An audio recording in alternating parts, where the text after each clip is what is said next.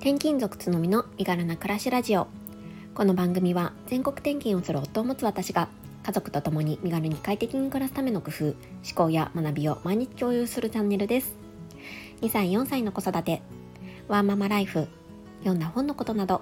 34歳なりのママをお伝えします。おはようございます。こんにちは。こんばんは。つのみです。4月4日火曜日です。皆様いかがお過ごしでしょうか？えー、冒頭でまずちょっとお礼をさせていただきたいんですが昨日の放送に、えー、たくさんのコメントといいねをいただきまして本当にありがとうございました。えー、いろいろねあの放送のコンセプトであったりとか、まあ、顔出しした理由とかちょっとまあ個人的なねお話もさせていただいた中で、まあ、どうかなって思っていったんですけれども本当に温かいコメントをいただいてすっごく嬉しかったです。本当にありがとうございます。えー、これからもですね、あの本当にあの皆様の貴重な時間を、えー、いただいてお耳を貸していただいてるので、少しでも、えー、有益な放送だったりとか元気になれる放送をしていきたいなと思っているので、よろしくお願いします。え今日はですね、本題に入ると、え副業をおすすめしたい一番の理由ということでお話ししたいなと思ってます。まあね私前回の放送でもお話ししたと思うんですけれども、えー、スキルシェアの、えー、プラットフォーム運営をしている会社になるので、まあ、少々ねポジショントークみたいになっちゃうのかなと思うんですけれども、えー、私自身が自分の会社のサービスだけじゃなくって、えーベビーシッターのサービスであったりとか本当にあのいろいろなカテゴリーの、え、会社のサービスを使って本当にあの生活が楽になったなという実感もありますし自分自身が、え、サービスを提供することで、え、喜びを感じることもできたのでであのぜひちょっとねここを、えー、押さえていきたいなって思ってます。え結論から言うと副業をおすすめした一番の理由は、えー、人生の選択肢を増やすことができるからと思うからです。ね、なんだそんなことかって 思われてしまうかなと思うんですけれどもやっぱりねあのここは大切なところなんですよね。副業をしているかしていないかでかなりあのやっぱり精神的な、うんと部分でかなりプラスに働くことが多いなと思っています。ね、いろんなあのことが起こると思うんですけれども例えば私の場合だと直近だとパートナーの転勤があったと思うんですが例えば、えー、本業1本の仕事でかつ、えー、オンラインとかで仕事ができない場合とかだと、まあ、辞めるか継続して単身赴任にしてもらうかの、えー、2択になってきちゃうかなと思うんですよね。あごめんなさい。もう一個ありましたね。あとついていってその土地で新たな職を探すか。っていう感じですかね。でもここに自分の、えー、もう一つの仕事があった場合はその土地でその仕事をするっていう選択肢を増やすことができるんですよね。うん、であとは、えー、パートナーの転勤もだけじゃなくって子供や親の、えー、お世話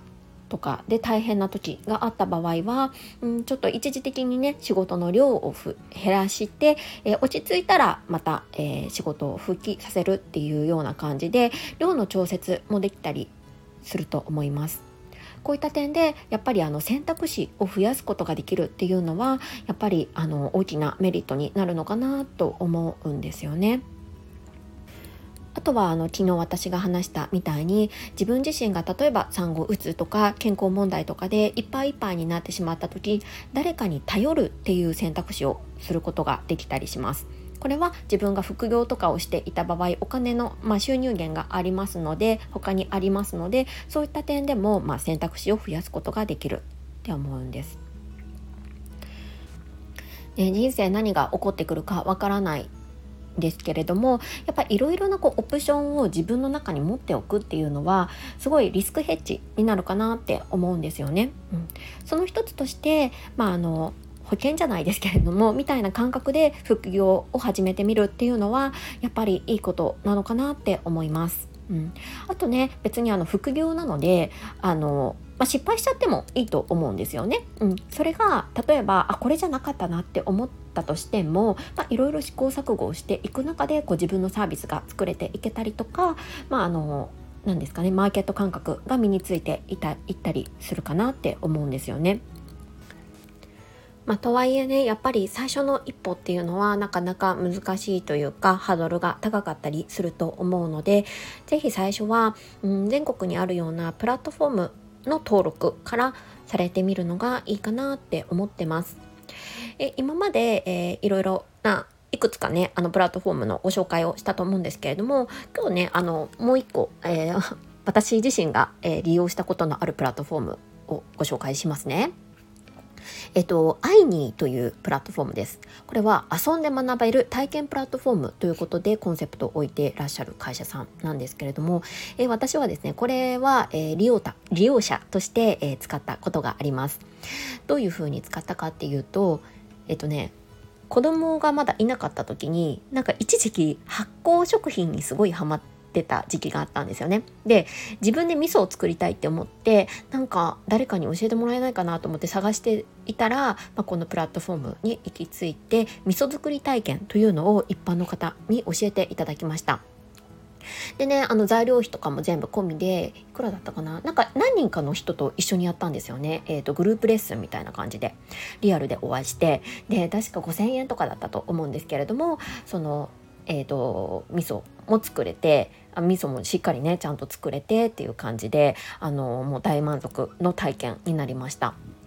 でそこでは、え、先生とあと他に23名の受講者の方がいてなんかね一緒にその味噌作りの後お茶をしたりとかしてもう本当にあの初対面だったんですけれどもそんな感じでなんかちょっとしたねこうコミュニティじゃないですけれども、うん、あの全く全然こう業界も違う環境も違うあの住んでるところも違うっていう人たちと集まってそういう体験ができて楽しかった覚えがあります。でね、その先生は普段は会社員をやられていてもう趣味でそういう発酵食品をずっとねあのご自身でやられていた経験があったので、えー、このプラットフォームでそういうようなレッスンを提供してるって言ってましたね。うんで今見たら本当にねあの私がね体験したのは何年前だろうもう6年前ぐらいなんですけれども今私が体験した時よりもさらにあのいろんなジャンルの、えー、体験をすることができたりとかあと提供をすることができますね。うん、面白いですね。今ちょっとサイトを見てるんですけれどもなんか別にねあの特別なスキルがなくてもなんか一緒に、えーと靖国神社とかをあのなんか巡りますよとかなんか多分こうツアー観光ツアーみたいな感じなんですかねとかあとこう外国人向けに、えーと、英語でそういうサービスを出されてらっしゃる方もいたりしますね。うん、だから結構本当にこう副業っていうとハードル高そうなんですけどもなんかねあのこういうふうにあのちょっと自分のあの今までやってきたことをシェアする、えー、それを必要としている人にシェアするっていうのは比較的簡単にできるのかなって思います。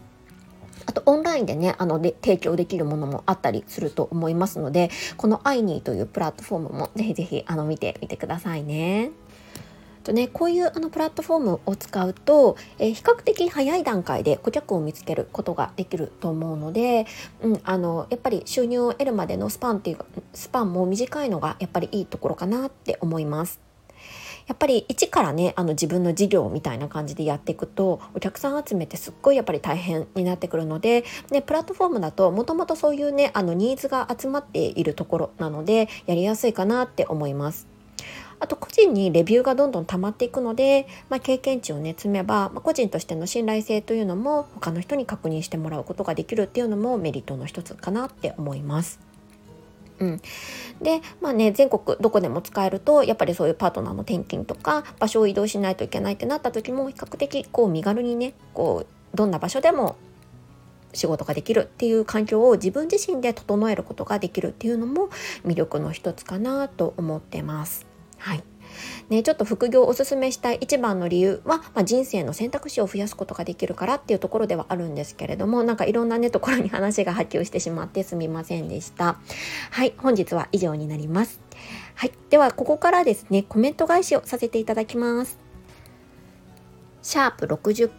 60の、えー、完全な趣味でお金をいただいた経験についてにコメントをいただいています。ゆかさんです。いろいろされててすごいです。なるほど、と聞きました。いろんなサービス提供が実はできるものなのですね。自分で値付けできる体験それは本業にも役立つかもしれ役立つ経験かもしれませんね。何事もやってみないと分かりませんね。津波さんの副業界隈の知見めちゃくちゃ面白いです。そして津波さんお写真が街で見かけたら声をかけます。ということでコメントいただいてます。ありがとうございます。ねあのー、そういろんなねこういうサービス体験あのについてもこれからどんどんシェアしていきたいなって思っているので、えー、ぜひ、えー、聞いていただけると嬉しいです。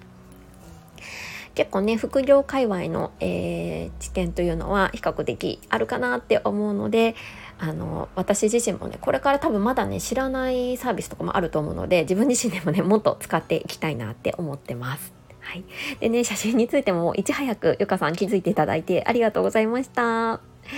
はい、続いて、てんてんさんです。えー、つのみさん、すごく参考になります。ここからくらいしか副業サービス提供サイトを知らなかったので、エニタイムズ覗いてみたいと思います。自分でコンテンツ作るのは大変だな気負いしていたので、身近でスキルシェアできるといいですね。そして新しいアイコンも素敵です。ということでコメントいただきました。ありがとうございます。